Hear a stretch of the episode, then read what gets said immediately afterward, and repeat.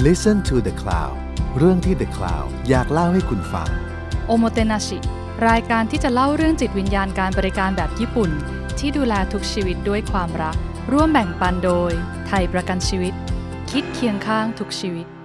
สวัสดีค่ะคุณผู้ฟังทุกท่าน อยู่กับดิฉันอาจารย์ดรกฤตินีพงษ์ธนาเลิศหรืออาจารย์เกตนะคะอาจารย์ประจำภาควิชาการตลาดคณะพาณิชยศาสตร์และการบัญชีจุฬาลงกรณ์มหาวิทยาลัยค่ะ ขออนุญาตใช้นิสัยอาจารย์นะคะ ทบทวนความรู้นิดนึงว่าเมื่อครั้งก่อนในตอนที่แล้วค่ะ ถ้าเกิดท่านไหนได้ฟังพอดแคสต์ตอนที่แล้วนะคะ ยังจำกันได้ไหมคะคำศัพท์ภาษาญี่ปุ่นคำหนึ่งที่เป็นคำศัพท์หลักในซีรีส์พอดแคสต์นี้เลยก็คือคำว่าโอโมเตนาชินั่นเอง แปลว่าอะไรเอ่ยนะคะโอโมเตนาชิก็คือการที่เราใส่ใจค่ะสองคำสั้นๆนะคะ ใส่ใจไม่หวังสิ่งใดตอบแทน ไม่มีหน้า ไม่มีหลังนะคะ ไม่มีหน้าไม่มีหลัง เมื่อวันก่อนค่ะ เกดเห็นเพื่อนเกดเนี่ยก็โพสต์รูปหนึ่งลงใน Facebook ทุกคนก็ดูตื่นตาตื่นใจมากนะคะ บอกว่าไปที่โรงพยาบาลเนี่ยเดี๋ยวนี้เนี่ยแทบจะไม่เห็นแม่บ้านทำความสะอาดละที่โรงพยาบาลเอกชนแห่งนี้นะคะ กลับเป็นหุ่นยนต์ตัวหนึ่งค่ะกำลังวิ่งทำความสะอาดเลย แล้วก็หุ่นยนต์เนี้ยก็จะมีหน้ายิ้มนะคะ เรียกได้ว่าเป็นหุ่นยนต์ที่ยิ้มตลอดเวลา แล้วก็ทำให้พื้นของโรงพยาบาลเนี่ยสะอาดตลอดเวลา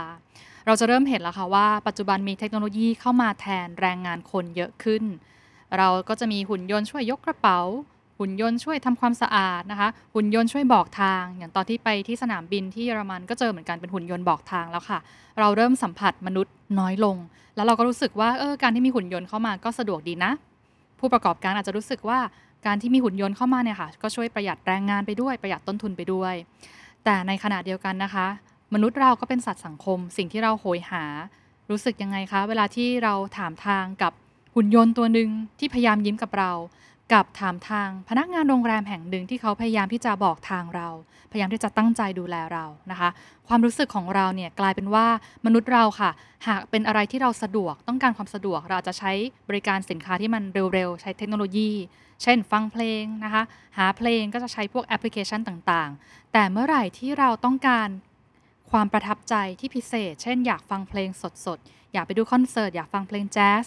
เราจะโหยหาความเป็นมนุษย์นะคะหรือว่าโหยหาการบริการจากคนด้วยกันเนี่ยแหละค่ะ และยิ่งหากเรามีการบริการจากคนที่ดีนะคะ ก็จะยิ่งทำให้ลูกค้า ยิ่งทำให้คนอื่นเนี่ยประทับใจมากขึ้น นั่นคือพลังและความสำคัญของโอโมเตนาชิในซีรีส์นี้นั่นเองนะคะว่าเอ๊ะทำยังไงกันนะที่จะเติมอาวุธ หรือเติมพลังให้กับธุรกิจเราได้ ธุรกิจที่เรากำลังเผชิญภัยวิกฤตว่ามีวิกฤตทั้ง สินค้าอื่นโดนเลียนแบบนะคะ คู่แข่งเริ่มมากขึ้น มีเทคโนโลยีเข้ามาทดแทนสิ่งต่างๆ ในบริษัทเรามากขึ้นนะคะทำยังไงให้เราสามารถอยู่รอดได้ และในพอดแคสต์ตอนนี้ค่ะ เราจะมาคุยกันถึงเรื่องของวิกฤต วิกฤตหนึ่งที่เกดเชื่อว่ากระทบกับทุกๆท่านหนักมากๆเลยนะคะ ก็คือวิกฤตของโควิด -19 นั่นเองนะคะ หัวข้อในตอนนี้ค่ะ ก็เลยขออนุญาตตั้งชื่อว่าおもてなし ในวิกฤตโควิด -19 นะคะ おもてなし ในวิกฤตโควิด -19 นะคะ เป็นอย่างไรและวิกฤตโควิดนี้เกิดอะไรขึ้นกับพวกเราบ้างนะคะ หลาย ๆ ท่านบอกโอ้อาจารย์ พอแล้วได้ยินคำนี้บ่อยมากแล้วนะคะโควิด -19 นี้ แต่ลองมาฟังไหมคะว่า เอ๊ะ มีธุรกิจไหนที่พลิกวิกฤตเป็นโอกาสได้บ้าง หรือおもてなし สามารถเข้าไปช่วยธุรกิจได้อย่างไรนะคะ จริง ๆ แล้วค่ะ หากเราสังเกตดูวิกฤตโควิดดี ๆ นะคะ เราจะเห็นโอกาสอะไรบางอย่าง สิ่งหนึ่งที่เกดเห็นนะคะ คือโควิดเนี้ยค่ะทำให้คนเราเนี่ยมีเวลามากขึ้น ทั้งตัวของธุรกิจของเราเอง พนักงานเองก็มีเวลามากขึ้น เพราะว่าบริษัทบางทีต้องปิดร้านไปนะคะสองเดือน 3 เดือน ตัวลูกค้าเองก็ยิ่งมีเวลามากขึ้น และเอาใหม่นะคะ เราลองมาสวมหมวกเป็นลูกค้ากัน ในช่วงโควิด -19 นี้ลูกค้าเปลี่ยนไปยังไงบ้างนะคะเกดรู้สึกว่าลูกค้าเนี่ยจะรู้สึกซาบซึ้งกับสิ่งธรรมดาธรรมดาที่เคยมีในชีวิตประจำวันมาก่อน เช่นนะคะ นึกภาพค่ะ เรานั่งทำงานประชุม work from home อยู่ในห้องทั้งวัน พอไลน์แมนนะคะ หรือ messenger โทรมาหาเราบอกว่าเอาเข้ากล่องมาส่งแล้ว เรารู้สึกยังไงคะโอ้มันดีใจเนาะดีใจเป็นพิเศษนะโอ้เราได้ออกจากห้องคอนโดเราลงลิฟต์มาอย่างน้อยออกมาสูดอากาศหายใจข้างนอกเฮือกนึงก็ยังดีนะคะ หรือได้ทานข้าวกล่องอาหารแปลก ๆ ที่เราอาจจะไม่ได้คุ้นชินบ้าง ก็ทำให้คนรู้สึกว่าตื่นเต้นหรือมีความสุขกับการทานอาหารที่ส่งโดย Delivery บริการ Delivery มากขึ้นนะคะ หรือที่เห็นได้ชัดที่สุดเลยนะคะ ก็คือตอนที่รัฐบาลเนี่ยเริ่มประกาศปล่อยบางธุรกิจและให้กลับมาทำธุรกิจได้ปกติ ก็จะเห็นเพื่อนหลายคนมากๆเลยนะคะ โพสต์แชร์กันบอกว่าได้เวลาตัดผมสักทีโอ้โหน้ำตาจะไหล ลองนึกถึงท่านลองนึกถึงตอนที่เราได้ตัดผมนะคะ หลังเกิดวิกฤตท่านรู้สึกยังไงคะ ดีใจเนาะแบบในที่สุดนะคะ ทนกับผมทรงนี้มานานมาก 3 เดือน ได้ไปตัดผมสักทีนะคะ รู้สึกดีใจจริง ๆ ถามหน่อยเถอะค่ะที่ผ่านมาในชีวิตท่าน ท่านเคยรู้สึกประทับใจมากเวลาตัดผมไหมคะ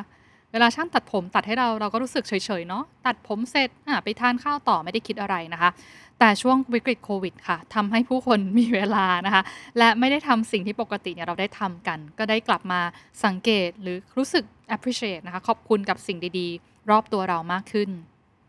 และการที่เรามีเวลามากขึ้นค่ะ ฝั่งผู้ให้บริการเองก็มีเวลามากขึ้นเช่นเดียวกันนะคะ เกดเห็นวันหนึงค่ะ เพื่อนเกดแชร์มาในไลน์นะคะ บอกว่าเนี่ยนะวันนี้สั่งข้าวกล่องร้านหนึ่งมาจากร้านญี่ปุ่นน่ารักมากเลย คือเชฟพยายามเขียนภาษานะคะกระดาษโน้ตเนี่ยเป็นภาษาอังกฤษแล้วก็ลงท้ายด้วยชื่อเนี่ยเป็นภาษาญี่ปุ่นนะคะเขาบอกว่าขอบคุณมากนะที่สั่งข้าวกล่องจากเขารู้สึกขอบคุณจริง ๆ ทานให้อร่อยนะครับนะคะเพื่อนเกดก็โอ้โหประทับใจมากถ่ายรูป แล้วก็ส่งมาในไลน์กรุ๊ปให้พวกเราดูนะคะบอกว่าเนี่ย รู้สึกดีจังเลยเนาะกับร้านข้าวกล่องร้านนี้นะคะ การที่เราเองเนี่ยค่ะธุรกิจเราอาจจะไม่ได้ฟู่ฟ้าเหมือนสมัยช่วงปกตินะคะทำให้เราร้านค้าเองอาจจะมีเวลาที่จะสามารถใส่ใจลูกค้าได้ดีขึ้น และการที่เราใส่ใจลูกค้ามากขึ้นอีกนิดเดียวค่ะ ลูกค้าที่รู้สึก appreciate สิ่งต่างๆ รอบตัวอยู่แล้วนะคะ เขาอยู่บ้านเบื่อๆอยู่แล้ว เขาก็จะยิ่งยิ่งประทับใจในบริการของเรามากขึ้นนั่นเองนะคะ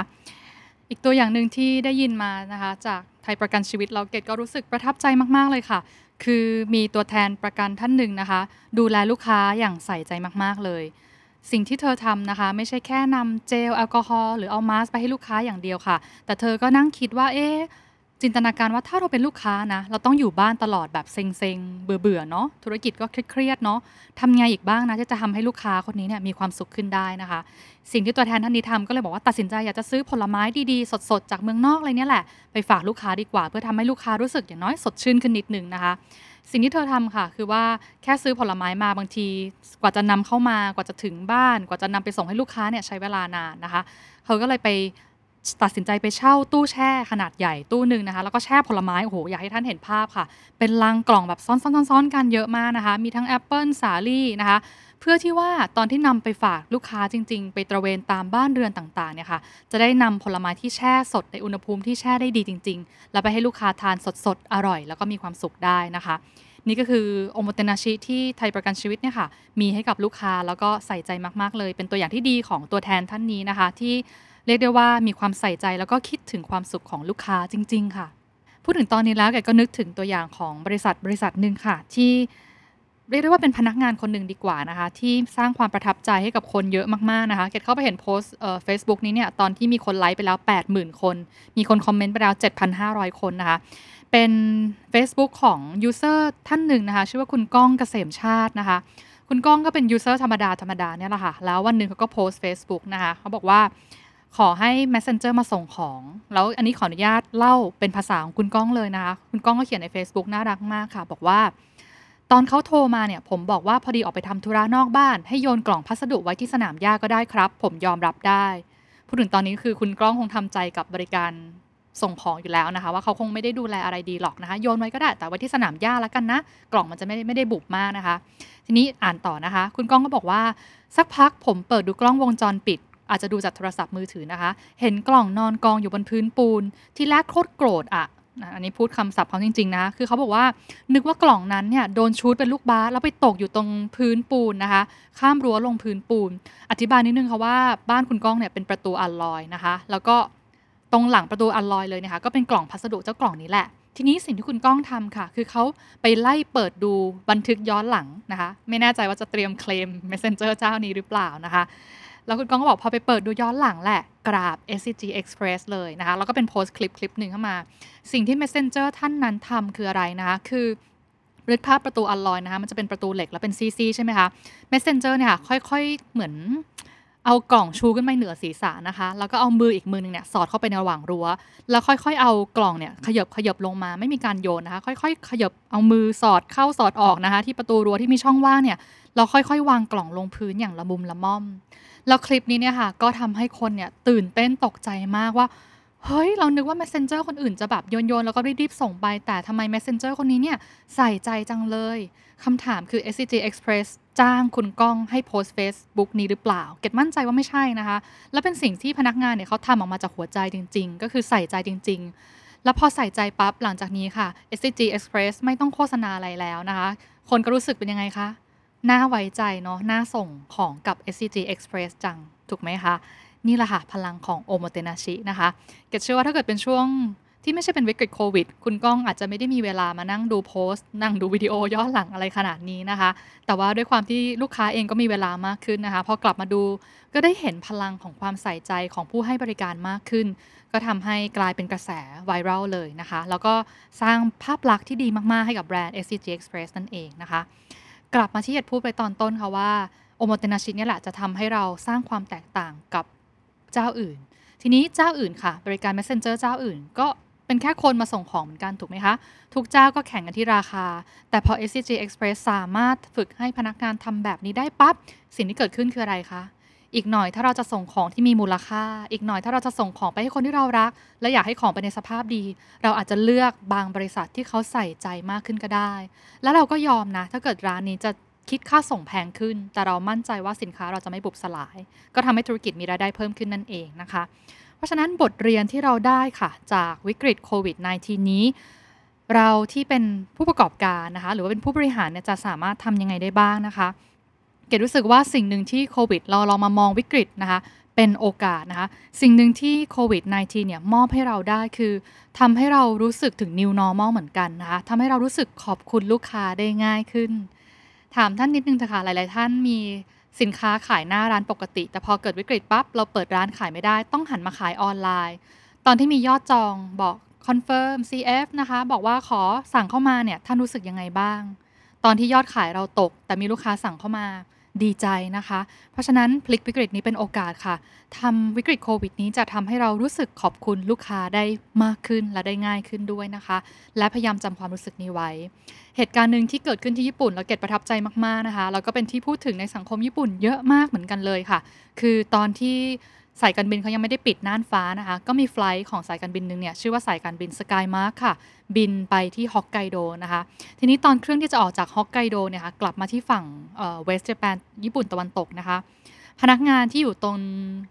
ที่เป็นใครๆพนักงานตรง ground นะคะ ก็ไปยืนตรงลานเครื่องบินค่ะ แล้วก็เขียนป้ายใหญ่ ๆ เลยนะคะ แล้วก็ชูขึ้นเพื่อให้ผู้โดยสารพยายามเห็นนะคะ ตอนที่เครื่องบินกำลังจะเทคออฟกำลังจะขึ้นแล้วเนี่ยค่ะป้ายป้ายนั้นเนี่ยเขียนว่า แม้ว่าช่วงนี้จะเป็นช่วงที่ลำบากมากๆ แต่ก็ขอบพระคุณทุกท่านที่เลือกขึ้นเครื่องบินนะครับ เป็นยังไงคะ ปกติเวลาที่ลูกค้า สมมตินึกภาพค่ะ เราเป็นแอร์โฮสเตส เราเป็นพนักงานที่กราว เป็นพนักงานที่คอยดูแลความปลอดภัยของลูกค้าปกติ การขึ้นเครื่องบินของลูกค้าเป็นเรื่องปกติมากเลย เดี๋ยวเครื่องก็ขึ้นเดี๋ยวเครื่องก็ลงนะคะ แต่ช่วงวิกฤตเนี่ยทำให้พนักงานกราวสองท่านนี้เนี่ยรู้สึกประทับใจมาก แล้วก็รู้สึกดีใจมากว่า โห แค่ลูกค้ามาขึ้นเครื่องบินในช่วงที่ไม่มีใครกล้าขึ้นเครื่องบินเนี่ย ก็ขอบคุณมาก ๆ เลยเนาะ รู้สึกขอบคุณลูกค้าจังเลย และเช่นเดียวกับบริการในไทยนะคะคนญี่ปุ่นเขาก็จะมีคำพูดว่าเวลาที่ลูกค้ามาบริการเสร็จปั๊บเนี่ยเขาก็จะพูดว่าขอบพระคุณที่มาใช้บริการค่ะ แต่ถามเธอค่ะว่ามีกี่ครั้งคะที่เรารู้สึกขอบคุณจริง ๆ จากใจ ขอบพระคุณที่มาใช้บริการนะคะ แต่วิกฤตโควิดนี้แหละค่ะทำให้เรารู้สึก และทำให้ลูกทีมของเรารู้สึกจริง ๆ ว่า แค่ลูกค้ามาหาเรา แค่ลูกค้าสั่งของเรามา แค่ลูกค้าทักเรามาเนี่ยเราก็ดีใจจะแย่เลยแล้วนะคะ ช่วงที่เราลำบาก ราะฉะนั้นนะคะ ลองกลับไปคุยกับทีมงานของท่านกันค่ะ ลองกลับไปคุยในผู้บริหารของเราเองนะคะ ว่าจริงๆเนี่ยต้องขอบคุณโควิด -19 นะ เพราะว่าทำให้เราได้รู้สึกดีและรู้สึกขอบคุณลูกค้าจริง ๆทำให้พนักงานเราได้เห็นว่าแค่ลูกค้ามาหาทำให้เราก็มีงานได้แล้ว ที่ผ่านมาค่ะลูกน้องเรานะคะ หรือลูกทีมเราอาจจะรู้สึกว่าโอ้โห ลูกค้าแน่นร้านเลยยุ่งทั้งวันเหนื่อยจังเลยนะคะ แต่ตอนนี้แค่ลูกค้าเดินเข้ามาในร้านเนี่ยต้องดีใจแล้วนะ เพราะทุกๆ ธนบัตรทุกๆเหรียญที่ลูกค้ามอบให้เราเนี่ยทำให้เรามีงานอยู่ต่อได้นะคะ แล้วก็ทำให้ตัวเองเป็นประโยชน์ต่อได้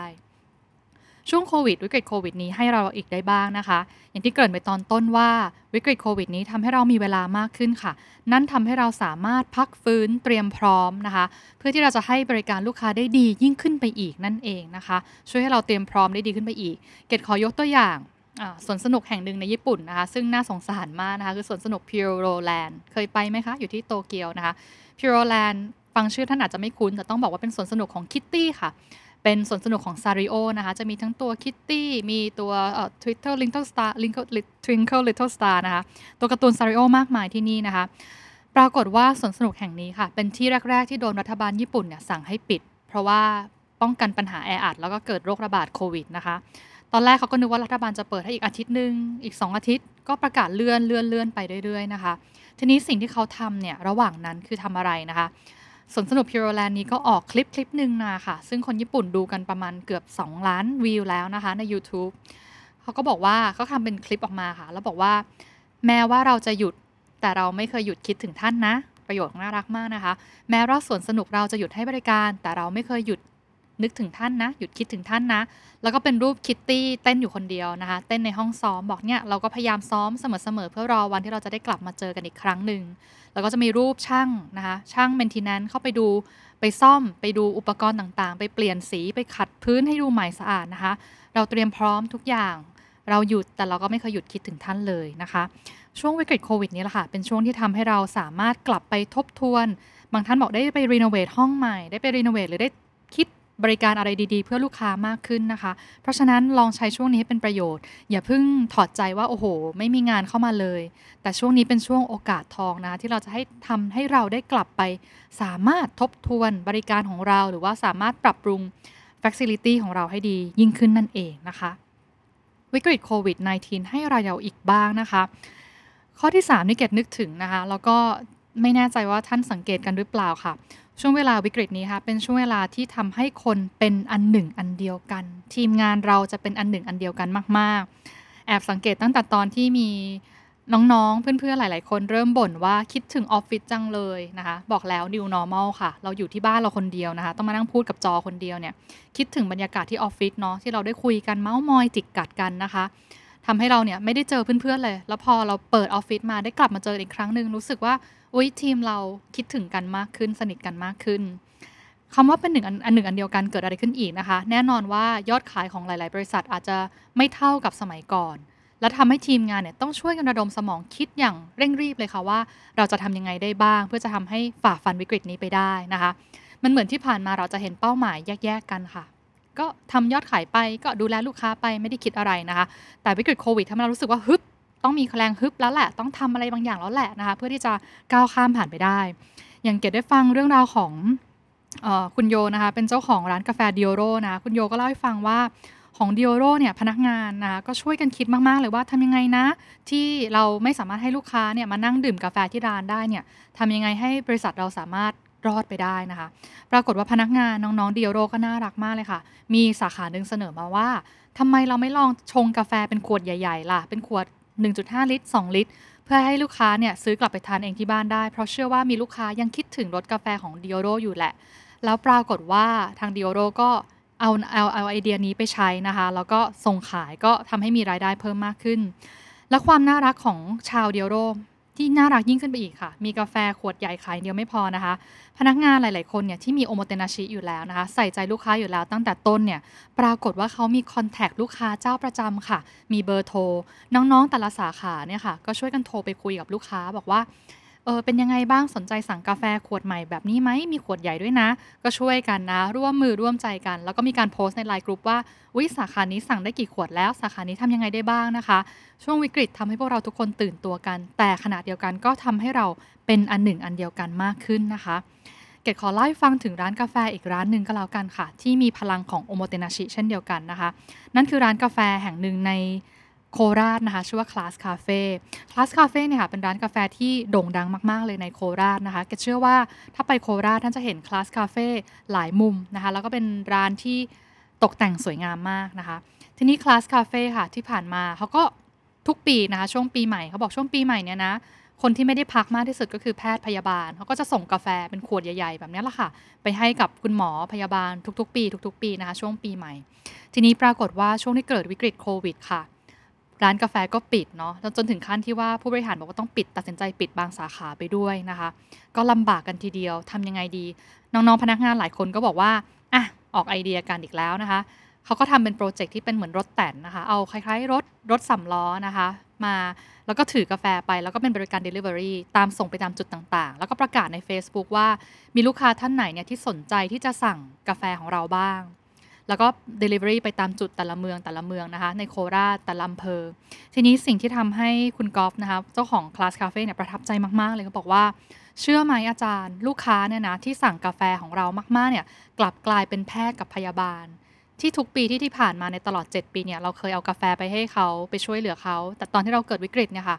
ก็มีแพทย์พยาบาลกลุ่มนี้แหละที่กลับมาสั่งกาแฟเราเพราะต้องการจะช่วยเรากลับนะคะ แล้วตอนที่น้องพนักงานเนี่ยออกไปนะคะ ถือกาแฟไปส่งคุณหมอคุณพยาบาลเนี่ยกลายเป็นว่าคุณหมอก็บอกขอบคุณว่าขอบคุณนะคลาสคาเฟ่ที่นึกถึงเราตลอดในทุกๆ ช่วงที่ผ่านมาขอบคุณที่คอยส่งกาแฟให้เราช่วงปีใหม่เนี่ยไม่เคยลืมเลยแล้วช่วงวิกฤตก็อยากจะช่วยเป็นกำลังใจให้กับน้องๆ กลายมาว่าน้องพนักงานบางคนก็น้ำตาซึมเดินขึ้นรถกลับมานะคะ เรารู้สึกว่า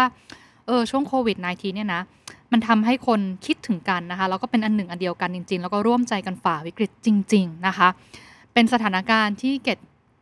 คิดว่ามันเป็นทั้งวิกฤต แล้วก็เป็นทั้งโอกาสที่ดีที่ทำให้เราได้กลับมาสังเกตเห็นความใส่ใจ เห็นความเอื้ออาทร เห็นสายใยความสัมพันธ์ ระหว่างลูกค้ากับเราเอง หรือระหว่างเรากับทีมงานของเราเองนั่นเองนะคะ เพราะฉะนั้นหลาย ๆ ท่านเกดเชื่อว่าท่านกำลังพยายามหาทางออกอยู่แหละในวิกฤตโควิดนี้นะคะ แต่ลองมาดูค่ะว่าโอกาสที่มียังมีอยู่นะ บทเรียนที่โควิดให้เรานะคะทำให้เรารู้สึกขอบคุณในทุกๆ วัน ขอบคุณที่ลูกค้าเดินเข้ามาที่ร้าน ขอบคุณที่ลูกค้าทักเรามา อย่าลืมสิ่งนั้น และอย่าลืมความรู้สึกนี้นะคะ วิกฤตโควิด -19 ทำให้เราได้พักฟื้นและเตรียมพร้อม เพิ่มพลังเราขึ้นไปอีก อดทนที่จะเจอลูกค้าไม่ไหวแล้ว อดทนที่จะไปดูแลลูกค้าไม่ไหวแล้ว ยิ่งทำให้เรายิ่งมีพลังมากขึ้นไปอีก วิกฤตโควิดค่ะทำให้ทีมงานเราเป็นอันหนึ่งอันเดียวกันมากขึ้น เรามีเป้าหมายเดียวกัน คือเราต้องฝ่าวิกฤตโควิดนี้ไปให้ได้ เราได้รับความดูแลได้รับความเอื้อทอาทรจากลูกค้าที่ดีนะคะ เพราะฉะนั้นฝาก 3 บทเรียนนี้ไว้ค่ะว่าจริง ๆ แล้วเรามาเติมพลังให้กับกันและกันนะคะ ยิ่งเราใส่ใจคนรอบข้าง ใส่ใจทีมงาน ใส่ใจลูกค้า ในวิกฤตนี้ก็อาจจะมีโอกาสที่งดงามสำหรับทุก ๆ ท่านค่ะ คราวครั้งนี้เป็นพอดแคสต์ตอนพิเศษนิดนึงนะคะ ที่ตั้งใจจะเล่าเรื่องราวดีๆ เหล่านี้เพื่อให้ทุกท่านได้มีกำลังใจ แล้วก็ยังสามารถยิ้มได้ในช่วงวิกฤตนี้ สถานการณ์ก็เริ่มผ่อนคลายขึ้นเรื่อยๆนะคะ ก็หวังว่าจะกลับมาสู่เรื่องราวสถานการณ์ปกติกันอีกครั้งหนึ่งในตอนถัดไปค่ะ เราจะกลับไปฟังเรื่องราวของโอโมเตนาชิดีๆนะคะว่า องค์ประกอบของโอโมเตนาชิจริง ๆ นั้นมีอะไรอีกบ้าง และเราจะเริ่มต้นอย่างไรได้บ้างนะคะสำหรับวันนี้ดิฉันกฤตินีค่ะ ขออนุญาตลาไปก่อน ขอบพระคุณมากค่ะ ติดตามเรื่องราวดีๆ และรายการอื่นๆจาก The Cloud ได้ที่ readthecloud.co หรือแอปพลิเคชันสำหรับฟังพอดแคสต์